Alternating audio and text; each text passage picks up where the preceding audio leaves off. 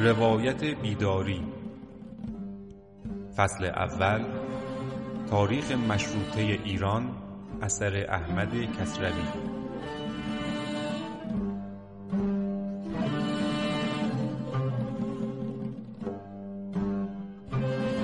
درود. من امیر مبارکی هستم و این دوازدهمین قسمت از پادکست روایت بیداری هست. که در اون به خانش کتاب تاریخ مشروطه ایران اثر احمد کسروی می‌پردازیم. در ابتدای پادکست یک عذرخواهی و یک تشکر ویژه دارم. یک عذرخواهی بسیار بسیار بزرگ تمام قد می ایستم و عذرخواهی می کنم از مخاطبین بابت یک سری اشتباهات در خانش مخصوصا تلفظهایی از کلمات و جمله های عربی که در اپیزودهای گذشته بوده و من متوجهش نشدم. این اصلاحی ها در توضیحات اپیزودها هر اپیزودی که اگر اون کلمه درش بوده قرار داده خواهد شد. و یک تشکر بسیار بسیار ویژه هم دارم از اون تعداد اندک دوستانی که متوجه در واقع این اشتباهات شدن. مخصوصا مخصوصا جناب علی آردم عزیز که اولین کس در واقع بودن که این تذکر رو به من دادن. و بعد از شنیدن با دقت پادکست به من روحیه دادن قوت قلب دادن و انتقاد خودشون رو هم داشتن که باید دقت بیشتری در خانش ها مخصوصا عبارات عربی داشته باشم در گفتگویی که با هم دیگه داشتیم من مشکلم رو که بهشون گفتم که در عربی در زبان عربی متاسفانه ضعیف هستم و ایشون هم سواد بسیار بالایی در این حوزه دارن. با گشاده دستی در واقع قبول کردن منت بر من نهادن که به من کمک کنن در این خانش های جملات و کلمات عربی. این برای من خیلی قشنگ بود برای من بسیار با ارزش هست بسیار با ارزش. چون خود پادکست نقال باشی که علی آردم عزیز اون رو منتشر می‌کنن. خود این پادکست بود که یکی از اصلی ترین جرقه های شکلگیری روایت بیداری رو در من زد. یعنی من که علاقه من به تاریخ معاصر هستم و مطالعه می کردم و این پادکست رو هم گوش می دادم برگشتم و خب دیدم چرا در پادکست های فارسی زبان این برهه مشروطه بهش پرداخته نمیشه. چرا کتاب آقای کسروی خونده نمیشه و ماجرای بعدی که این شد که الان با شما عزیزان دارم صحبت می‌کنم. ممنونم از شما علی عزیز. از دوستان دیگر هم عاجزانه خواهش می‌کنم. اگر در حوزه های ادبیات تخصصی دارید دانشی دارید مخصوصا الان که در گفتار سوم هستیم وقایع تبریز محله های تبریز اسم های تبریز که ترکی هستن و آذری هستن یک راه ارتباطی به من بدین که قبل از اینکه ضبط بشه من بتونم اون تلفظ اصلی رو بگم. این احترام به زبان و گویش ها هستش من همچنان عذرخواهی می‌کنم اگر در گذشته اشتباهی بود. الان دیگه نباید تکرار بشه. و این فقط با کمک شما انجام می‌گیره. ممنونم متشکرم. ببخش طولانی شد. برسیم به کتاب.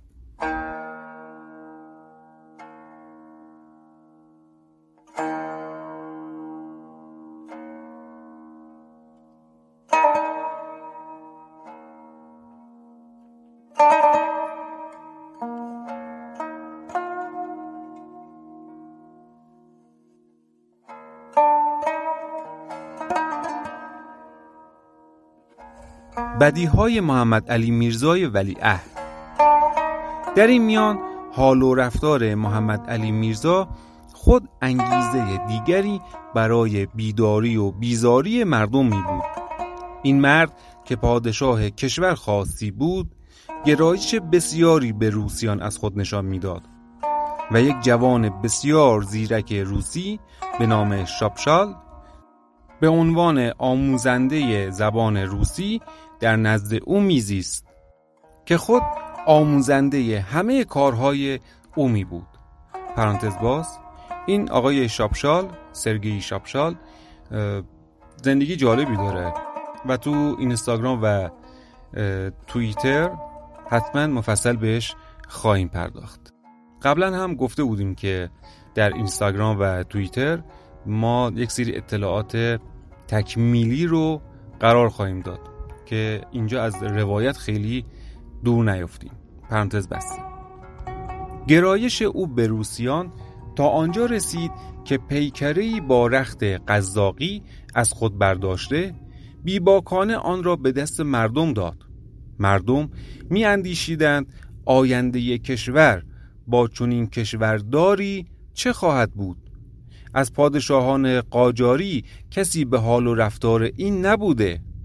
ایرانیان قرنها با خودکامگی زیسته و به دژرفتاری و ستمگری فرمان روایان خو گرفته بودند.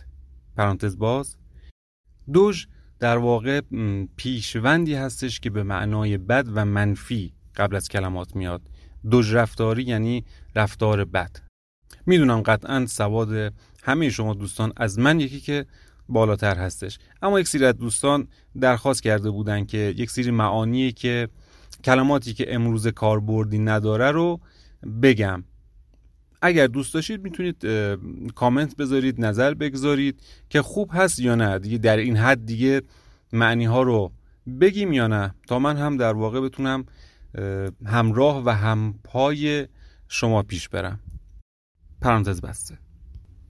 جوان آزمند با همه داراک بسیار و جایگاه بلند از مردم پول در میافت از کسانی وام گرفته نمی پرداخت و ستمگرانی این خوی او را شناخته و با دادن پولهایی و یا از راه دیگری به او نزدیکی جسته و به پشگرمی یاوری های او در ستمگری با مردم اندازه نگه نمی داشتند.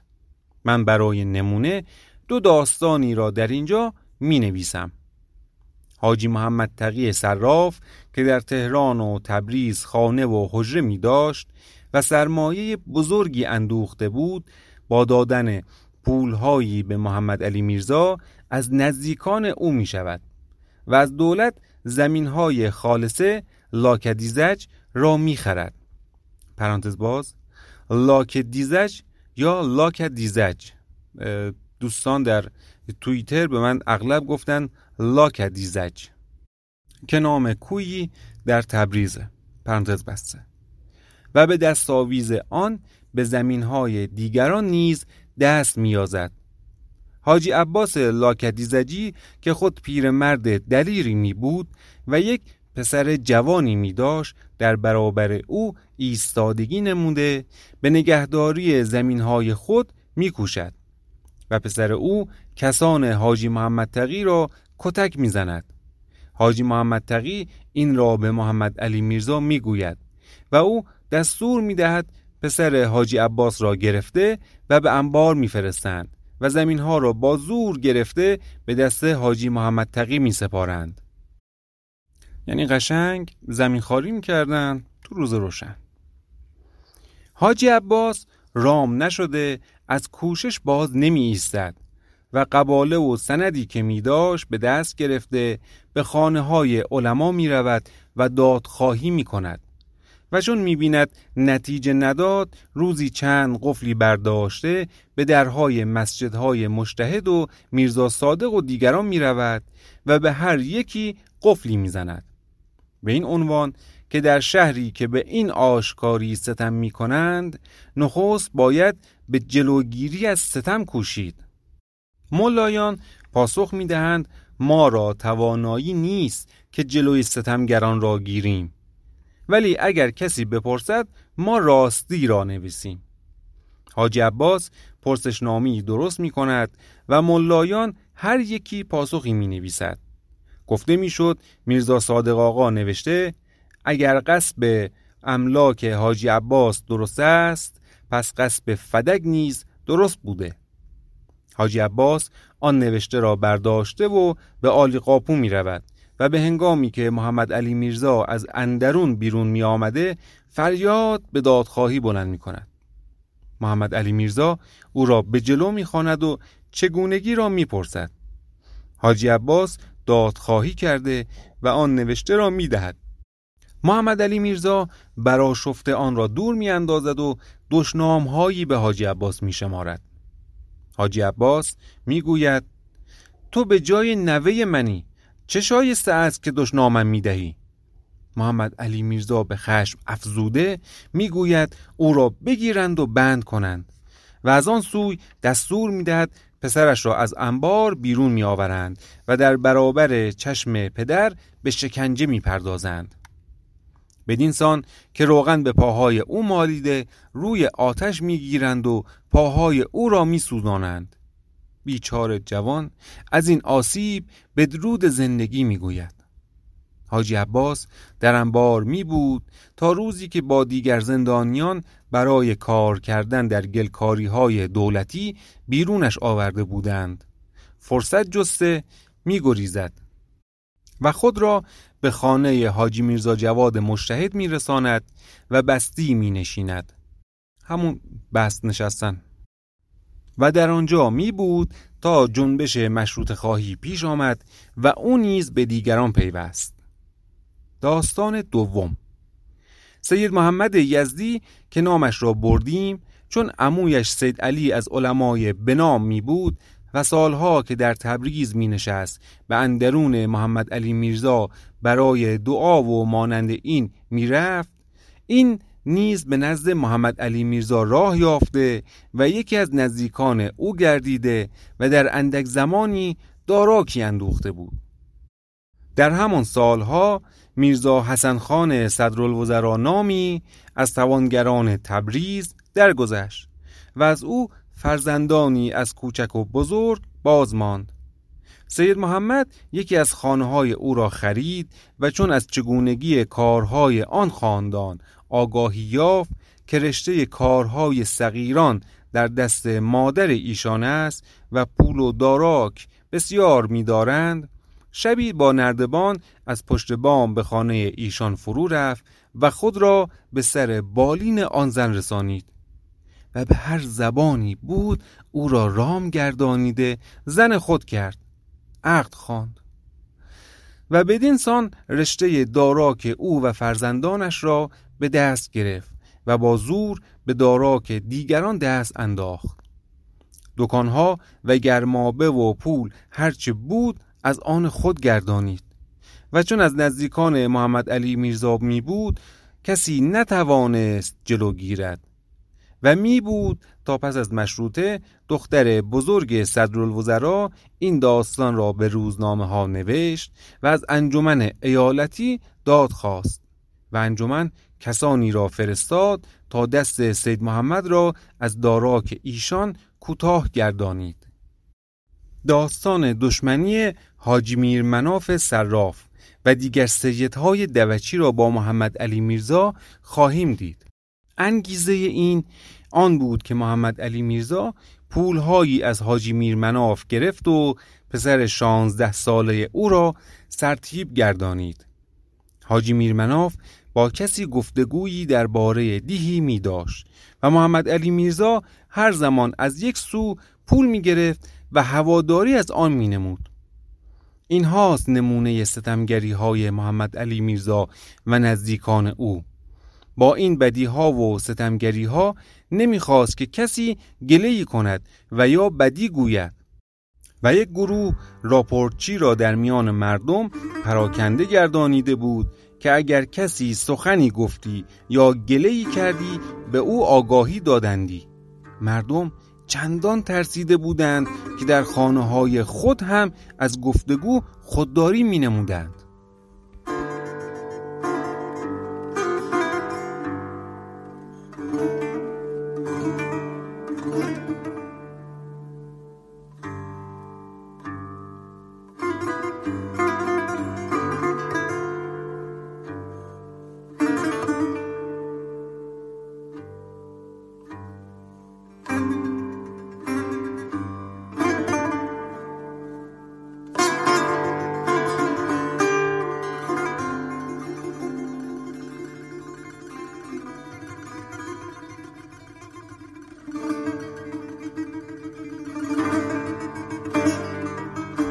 این بدی های او باید افزود نمایش های دیندارانه او را. زیرا همه ساله در دهه محرم تکیه برپا کردی. شب آشورا با پای برهنه به کوچه ها افتاده به چهل مسجد شم بردی. در رمضان در یکی از سه روز احیا به مسجد حاجی شیخ محمد حسین آمده در پشت سر او نماز خواندی. کتابهای دعا به چاپ رسانیدی. همان سال که مشروط برخواست در محرم آن حاجی شیخ محمد حسین یک روایت نوینی یک نسخه نوینی از زیارت آشورا پیدا کرده بود. محمد علی میرزا با شتاب آن را در چاپخانه ویژه خود به چاپ رسانید و میان مردم پراکنده گردانید. پرانتز باز. آقای کسروی میگه نمایش های دیندارانه.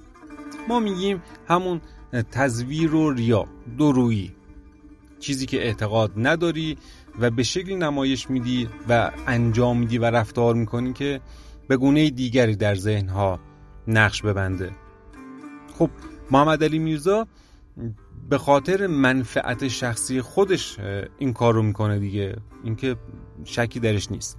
پایه های اعتقادات دینی و مذهبی در جامعه ایران به قدری قوی هستش که خیلی از افراد در رأس حرم قدرت از این اعتقادات استفاده می کنند برای پنهان کردن برای پیشرفت کردن برای به کرسی نشاندن آنچه در ذهن دارن در فکر دارن. نه تنها دیکتاتورها و افراد مستبد و رأس قدرت حتی روشنفکران نیز در خیلی از بره ها این کار رو می‌کنن. در همین برهه مشروطه نیز یک سری از افراد یک سری از روشنفکران جایز می‌دونستند که خواسته های دموکراتیک خودشون رو که در نهان مخالف عقاید مذهبی هست این همانی بکنند تا لاقل جامعه مذهبی مخالفتی نکنه و بتونن این رو وارد ذهنهای ایرانیان بکنن. که اکثرا روشنفکران قبل از مشروطه هست. روشنفکران هم دوره مشروطه خیلی هاشون مماشات می‌کنند. مماشات می‌کنند و همراه میشن با جریان مذهبی بدون اینکه اعتقاد قلبی و درونی داشته باشند تا استفاده بکنن از این قدرت و اهدافشون رو پیش ببرن. حالا اهدافشون دموکراسی هست آزادی هست هر چی. اما هم استفاده می‌کنن از این ابزار. و مشخص هم میشه دیگه به محض اینکه مشروطه به انجام می‌رسه و خیالشون راحت میشه که مستبد رفته کنار دیکتاتور رفته کنار تازه اختلافات اصلیشون بروز داده میشه. که یکی از عوامل اصلی شکست مشروطه همین میشه. چون درونیاتشون یکی نیست با رفتارشون. جالبه بدونید که رضاخان هم با اینکه در ذهن عوام در ذهن مردم عادی وقتی میگیم رضاخان یکی از اولین چیزهایی که به ذهنشون می‌رسه کشف هجاب هست یعنی رضاخان رو مترادف با یک انسان کاملا ضد دین و کاملا مخالف با عقاید مذهبی می‌دونن یا لاقل شناخته شده در ذهنشون هست. رضاخان به خاطر یک سری از اهداف شخصیش در برهی از زندگیش کاملا رفتار دیندارانه می‌کنه. به قوم میره هیئت بزرگی داشته. فکر می‌کنم به نام هیئت قزاقان استاد معروف بوده. که میگن یکی از منظمترین هیئت های تهران هم بوده. خود رضاخان در رأس هیئت حرکت می‌کرده تعذیه خانه می‌کردن در خانه ایشون. به نجف و کربلا می‌رفته اونجا هدیه می‌گرفته. این هدیه رو در جلوی ماشین به عنوان یک سمبل مذهبی میگذاشته. مردم همین بوده دیگه. همشون استفاده می‌کردن بدون اینکه اعتقاد داشته باشند واقعی. خیلی جای بحث و گفتمان داره این سواری گرفتن های مخصوصا روشنفکران از مذهبیون. به جای جاش انشالله در یک اپیزود مفصل یک اپیزود جدا خواهیم پرداخت. پرانتز بسته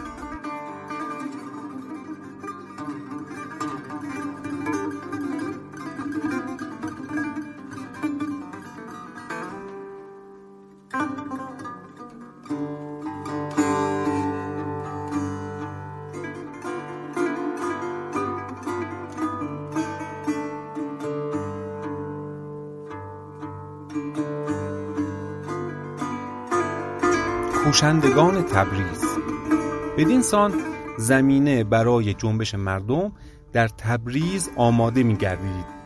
در سالهای بازپسین در اینجا هم کسانی پیدا شده بودند که معنی کشور و زندگانی توده ای را میفهمیدند و از چگونگی کشورهای اروپا آگاه می بودند و آرزوی کوششی را برای برداشتن خودکامگی می کردند.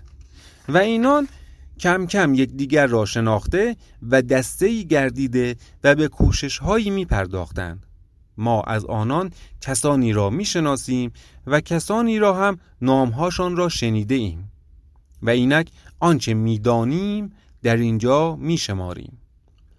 میرزا خدا داد حکاک باشی برادرش میرزا محمود سید حسن تقیزاده میرزا سید حسین خان داخل پرانتز عدالت. سید محمد شبستری ابوالزیا سید حسن شریف زاده میرزا محمد علی خان تربیت. حاجی علی دوافروش میرزا محمود قنیزاده حاجی میرزا آقا فرش فروش کربلایی علی موسیو. حاجی رسول صدقیانی میرزا علی قلی خان سفروف آقا محمد سلماسی جعفر آقا گنجئی. میرزا علی اسقر خویی میرزا محمود اسکویی مشهدی حبیب. اینان با همراهان دیگرشان که ما نمی‌شناسیم هر یکی از راه دیگری بیدار شده بودند و با کسانی از ایشان که تقیزاده و شریف زاده و ابوالزیا و تربیت و عدالت و صفروف باشند دانش نیز اندوخته و برخی از زبانهای اروپایی را می‌دانستند. و در حبل المتین و دیگر جاها گفتارها می نوشتند. عدالت را گفتیم که روزنامه الحدید را بنیاد نهاد و سپس عدالت را نوشت. ابوالزیا از همدستان او بود. تقیزاده و تربیت نامه‌ای به نام گنجینه فنون می نوشتند. یک دسته از اینان بر گرد سر عدالت می بودند که در خانه او نشست ها برپا می کردند و گفتگو از کشور و گرفتاری های آن به میان می آوردند. یک دسته که حاجی رسول و جعفر آقا و علی موسیو و میرزا علی اسقر خویی و آقا محمد سلماسی باشند نشستی می داشتند که شبنامه ها نوشته و با ژلاتین به چاپ رسانیده و میان مردم پراکنده میگردانیدند کسانی هم جداگانه یا به همدستی یکی دو تن به کوشش هایی برمیخواستند بخشلی آقا نامی از کارکنان گمرک در جلفای روز با اینان پیوستگی می داشت و بیان نامه هایی را که آزادی خواهان روز در قفقاز پراکنده می ساختند به اینان می رسانید و به کسانی از اینان که به قفقاز می رفتند یاوری ها می نمود. از علمای بزرگ شادروان سقط الاسلام با اینان هم داستان می بود این مرد با جایگاهی که می داشت و پیشوای شیخیان می بود از خواندن مهنامه ها و کتاب های مصری و دیگر کتاب ها بیدار گردیده و از پاکدلی و غیرتمندی دلسوزی به توده می نمود و با اینان همدستی دریغ نمی گفته شگفتر از همه کار سفروف است. که راپورت چی باشی محمد علی میرزا می بوده که راپورت ها که می رسیده از زیر دست او می گذشته. و با چنین کاری خود از آزادی خواهان می بوده و با آنان همراهی و همدردی می نموده. و به هنگام خود یاوری ها می کرده و آنان را از گرفتاری رها گردانیده بود. این سفروف روزنامه‌ای به نام احتیاج برپا کرد که چند شماره از آن بیرون آمد. ولی چون سخنانی نوشت که به محمد علی میرزا ناخوش افتاد با دستور او چوب به پایش زدند و از روزنامهش جلو گرفتند. اینان یک دسته می بودند که مایه بیداریشان آگاهی از حال توده های اروپایی و پیشرفت آنان شده بود. از آن سوی برخی از پیش نمازان که پس از مشتهدان در پایگاه دوم ملایی شمرده می شدند از بیپروایی محمد علی میرزا و نزدیکان او به دین و شریعت و از پول اندوزی و آزمندی مشتهدان بزرگ و از چیرگی مسیحیان و اروپاییان در کشور آزرده گردیده و اندکی بیدار شده بودند.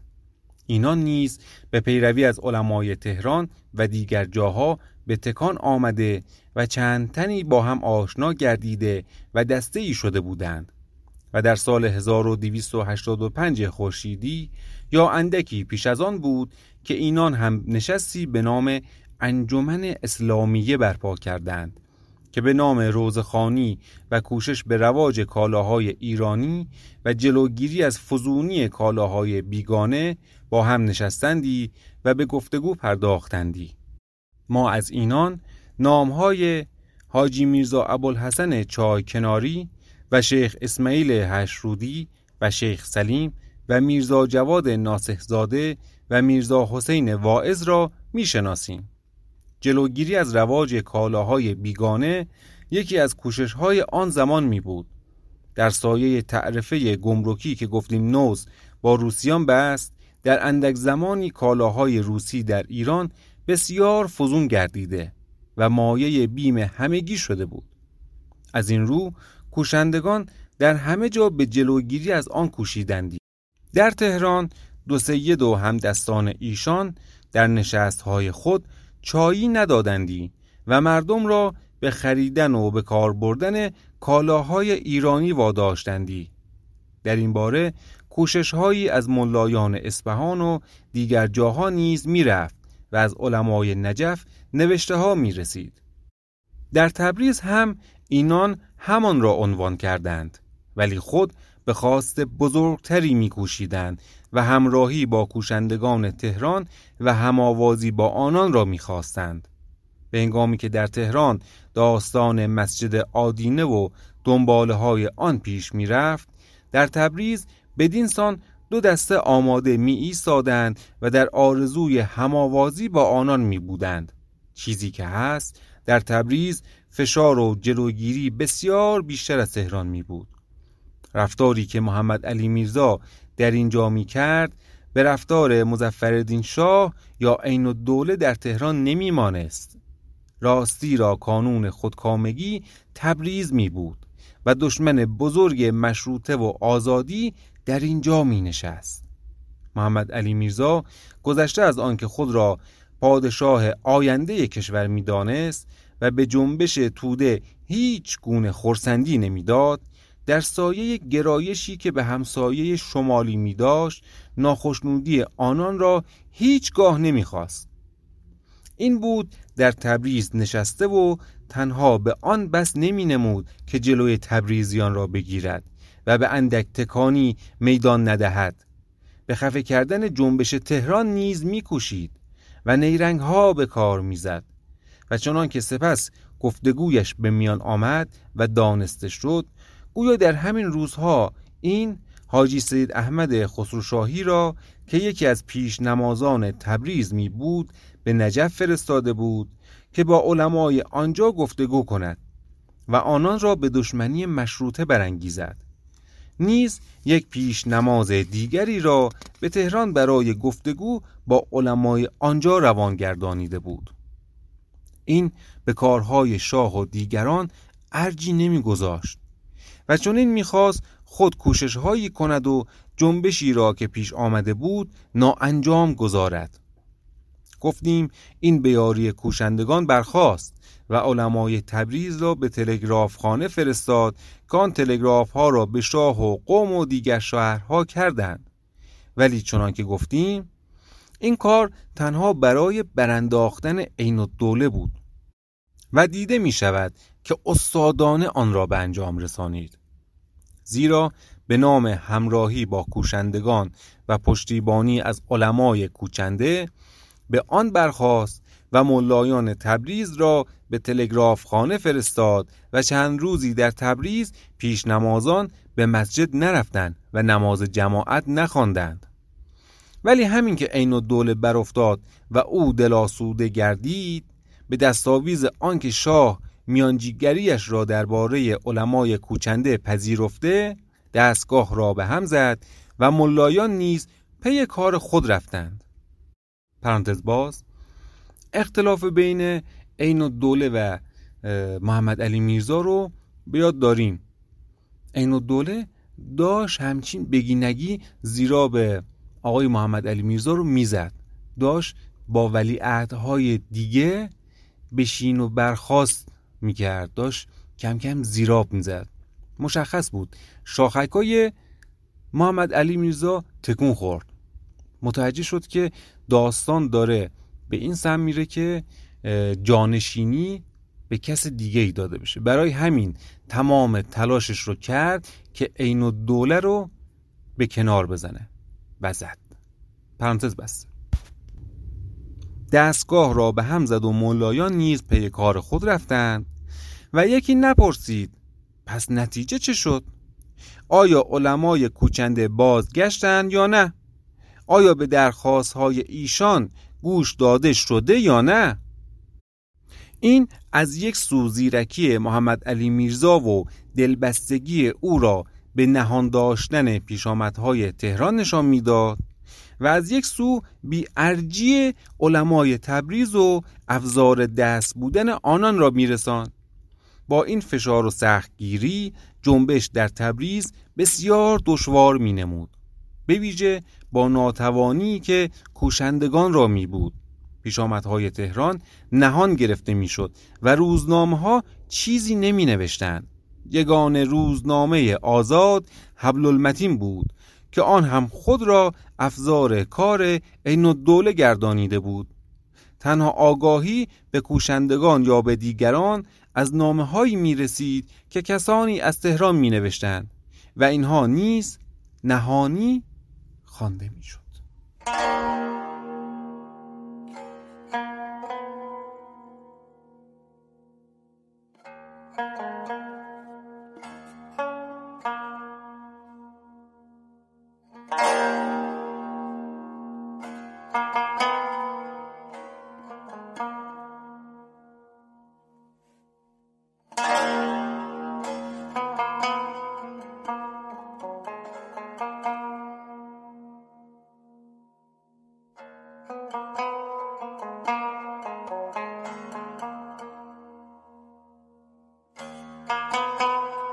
پرانتز باز این نام هایی که در ابتدای این بخش آقای کسروی میاره که در واقع میگه اینها هم دیگر رو پیدا کرده بودند و آگاهی داشتند یه خورده باز کردن این مطلب شاید بجا باشه اینجا.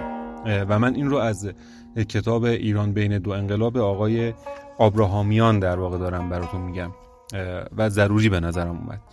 ببینید دوستان بعد از قضیه تنباکو در زمان ناصرالدین شاه. وقتی شاه دید در واقع مردم به صورت متحد و هماهنگ با یک رهبری و با یک آگاهی نسبت به یک جریان که در واقع همون قضیه توتون و تنباکو این به مسائل بود جلوی دولت ایستاده اند ترسید. ناصرالدین شاه در ابتدای سلطنتش به دارالفنون بسیار بها می‌داد. به سفرهای خارجه بها می‌داد که برن و ببینن و یک سری چیزها رو یاد بگیرن. اما انگار یک زنگ خطری براش به صدا در اومد بعد از قضیه تنباکو. بنابراین هر چیزی که باعث دانش و آگاهی در بین اخشار می‌شد اینها رو ممنوع کرد. روزنامه ها رو ممنوع کرد سفرهای اطرافیانش به اروپا رو ممنوع کرد به گفته آقای ابراهامیان. ناصر شاه میگه من بسیار خوشحال میشم اگر اطرافیانم ندانند بروکسل نام یک شهر یا یک نوع کلم به همین راحتی. اما بعد از مرگ و ترور ناصرالدین شاه مظفرالدین شاه که اومد همزمان با اتخاذ کردن تصمیم های بد و مضر اقتصادی مثل گرفتن وام های سنگین یک کار مخالف این رو انجام داد. یعنی آزادی هایی رو به مردم و روشنفکران و اخشار داد. یک سری درها رو باز کرد. روزنامه ها دوباره باز شدند و رفت و آمدهای بین اروپا و ایران آزاد شد. برای روشنفکران و آگاهان خوب بود ولی برای حفظ و نگهداری سلطنت در واقع بسیار سیاست اشتباه و غلطی بود. بعد از این باز شدن فضا فضای سیاسی و آگاهی یک سری انجمنهای مخفی و یک سری انجمنهای حالا غیر مخفی به وجود اومد. این انجمنها شروع کردن به جذب کردن خودشون. اون جذب کردنی که آقای کسروی میگه این افراد همدیگر رو جذب کردن در واقع در این حوزه شکل گرفته. در اصفهان گروهی از بازرگانان شرکت اسلامی را تشکیل دادند. که نخستین شرکت بزرگ سهامی کشور بود. هدف آنان رفع نیازمندی های کشور از طریق فراگیری صنایع جدیدی مانند نساجی و پشتیبانی از صنایع دستی به ویژه هنر مینیاتور بود. در تبریز گروهی از روشنفکران جوان مسلط به زبان ترکی با گرایش های فرهنگی نواحی قفقاز و امپراتوری عثمانی آشنا بودند.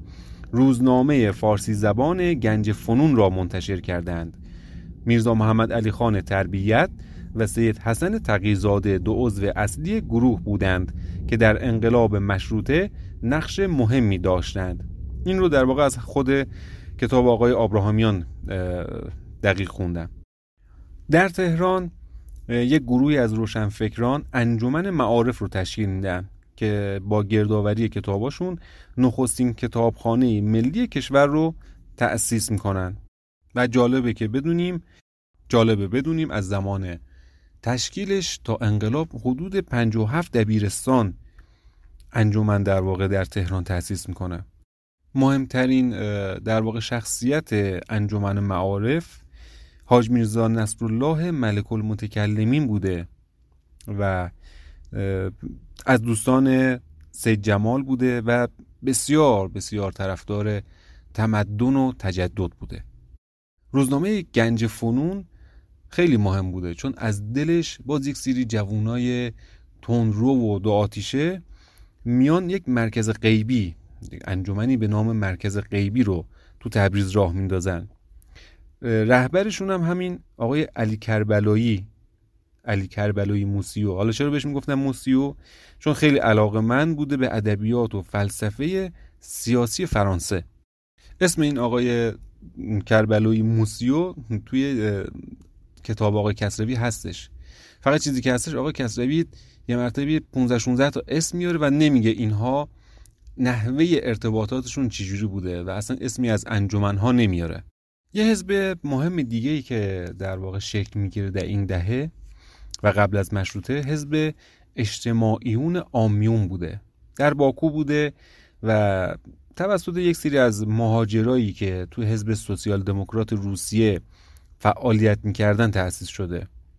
و جالبه بدونیم که اکثر روشنفکرای آذربایجان ایران بنیانگذاران این حزب بودن. گفتیم دیگه در قسمت های قبل آذربایجان و تبریز به خاطر بازرگانی ارتباطات و رفت و آمد زیادی به قفقاز و باکو و روسیه داشت. این ببینید اینها همه با هم دیگه در هم تنیده هست در سیر حوادث. با توجه به اینکه سوسیال دموکرات هستش اهداف و در واقع راهبردهاشون قابل حدس دیگه. حقوق بازنشستگی 8 ساعت کار روزانه تدوین یک نظام مالیات بر درآمد توزیع زمین بین کسانی که روشون کار میکن دقیقا مثل همون داستانی که تو روسیه بوده. ولی جالبتر این که اون مرکز غیبی که گفتیم باز از روزنامه گنج فنون اینها جدا شده بودن و جمع خودشون درست کرده بودند. اینها با حزب اجتماعیون آمیون ارتباط گرفتن. اونها در باکو بود دیگه دفترشون. و اینها این مرکز غیبی در اینجا اون اهداف و اون برنامه ها رو شروع کرد رواج دادن بین مردم. و اما در داخل کشور یک مجمع دیگه هم بوده که بسیار مهم بوده مجمع آدمیت. میرزا عباس قلی خان قزمینی که بعدها به آدمیت معروف شد از دوستای خیلی نزدیک آقای ملکم خان بود. آقای ملکم خان رو هم که شناختیم روشن فکر و منتقدی که در اروپا زندگی می‌کرد در داخل نبود. دستش باز بود چون در داخل نبود. روزنامه قانون رو داشت اونجا منتشر می‌کرد و به خاطر همین دوری راه خیلی راحتتر و خیلی تند و تیزتر صحبت می‌کرد. یک موردی هم هستش که قبلا ایشون یک اصلاح طلب بود در داخل حکومت. بعد از یک داستان در واقع رسوایی مالی که بر سر لاتاری پیش اومد و طرد شد از دولت دیگه از اصلاح طلب به یک در واقع اپوزیسیون تبدیل شد. این رو هم باید در یادمون بماند. اینها هم هدفهای مهمی داشتن دیگه.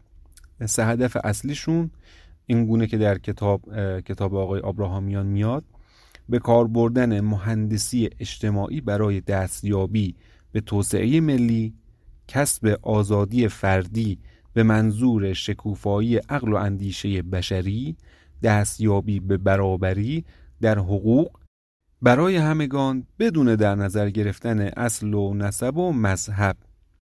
البته باید یادآوری بکنیم که مجمع آدمیت در واقع یه خورده محتاط بوده. اون انجمن معارف رو یادتونه که همین گفتیم دیگه کتابخونه ملی رو تشکیل دادن. در اون کتابخونه ملی یک عده روشنفکر حدود 57 نفر روشنفکر رادیکال اونجا با همدیگه یک گروه باز درست کردند به نام کمیته انقلابی. این دیگه خیلی در واقع کامل و مشخص و دقیق و واضح برنامه ریزی می‌کنن برای براندازی استبداد. اینا این دیگه اوکی دیگه. این دیگه قشنگ داره می‌زنن تو خال. برای چی؟ برای که تو برنامه هایی که تدوین کرد برنامه هایی که نوشتن ببینید چقدر جالبه در برنامه خواهان بهره برداری از حسادت های شخصی و رقابت های سیاسی درباریان وزرا و رهبران مذهبی و پشتیبانی از افراد کمتر محافظ کار در مقابل محافظ کاران افراطی. یعنی قشنگ دارن برنامه ریزی می‌کنن حتی از اختلافات شخصی بین از کوچکترین تا بزرگترین افراد قدرتمند استفاده بکنن برای این هدف. بعد جالبه که چون خودشون آدم های غیر مذهبی بودند در واقع به خودشون این اجازه رو میدن که در زیر و در واقع در لقای مذهب و مذهبیون و رهبرای مذهبی اهدافشون رو پیش ببرن. یعنی هر یعنی با سیاست دیگه یعنی دقیقا سیاست مدارانه این کار رو بکنن. گرچه حالا بعدها ادعا می‌کنن برای این, این کار رو کردن که مذهب در بین قشر ضعیف قوی بوده و اینا چاره جزی نداشتن. ولی به حال این نشون دهنده این که یک هدفی رو مشخص کردن و به هر وسیله ای به هر وسیله ای دارن برنامه ریزی می‌کنن که به هدفشون برسن. و این افراطی بودنشون یادمونه را بسیار هم انسان های روشنفکری در زمان خودشون بودن. همه اکثریتشون از طریق دارالفنون محصل دارالفنون بودن زبان اروپایی یاد داشتن. مطالعه داشتن ترجمه می‌کردن. خیلی آدمای در واقع سطح بالایی بودن. افراد خیلی مهمی هم توش بوده. مثلا حاج میرزا یحیی دولت آبادی. خدمتون ارز کنم که سردار اسعد بختیاری که رهبر طایفه ایلخانی بوده. سید جمال سید جمال الدین اصفهانی بوده که واعظ خیلی جسور و ماهری بوده. اینها همه کنار همدیگه در کمیته انقلابی جمع شده بودن. عجب چیزی بوده عجب جمع جالب و پرقدرتی بوده. و در آخر هم برسیم به انجمن مخفی که آقای نازم الاسلام کرمانی که انشالله اگر عمری بود کتاب ایشون رو هم تاریخ بیداری ایرانیان خواهیم خون از بنیادگذاران انجمن بوده. اون داستانی که بهتون گفتم که در کتاب تاریخ بیداری خیلی معتقدن یک سری جاها خیلی یک جوری نوشته شده که این انجمن و کارهاش خیلی رو و بلد و تأثیر گذارتر از آنچه که بوده به نمایش بیاد برای اینکه خود آقای نازم الاسلام که نویسنده کتاب تاریخیش هستش خودش بنیادگذار این انجمن بوده. و خیلی هم مذهبی بودن دیگه. توی اون سوگن نامشون به قرآن سوگن میخوردن و به رازداری و مخالفت با ظلم و احترام به علما و و توی اون سوگن نامشون هم این بوده هر سری بعد از هر جلسه یک نمازی هم بخونن. یعنی بعد از هر, هر جلسه بر پای نماز هم بوده. پذیرش حضرت مهدی عجل الله به عنوان تنها حامی حقیقی جامعه. بعد به خاطر خب اون نوع نگرش و تفکرشون قطعا با مراجع بزرگ و علمای بزرگ هم رابطه بهتر و بیشتری داشتن نسبت به اون انجمنهای دیگه.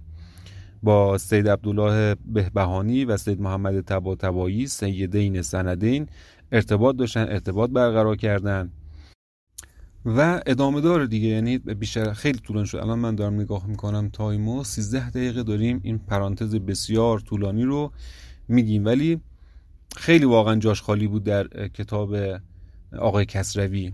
این انجمنها این حرکات و این جمع شدنها خیلی گذار بوده در انقلاب مشروطه. و خب در کتاب آقای کسروی جاش پر نشده بود آنچنان که باید. ببخشید بر من تا حالا اینجوری ورود نکرده بودن دیگه ولی لازم بود.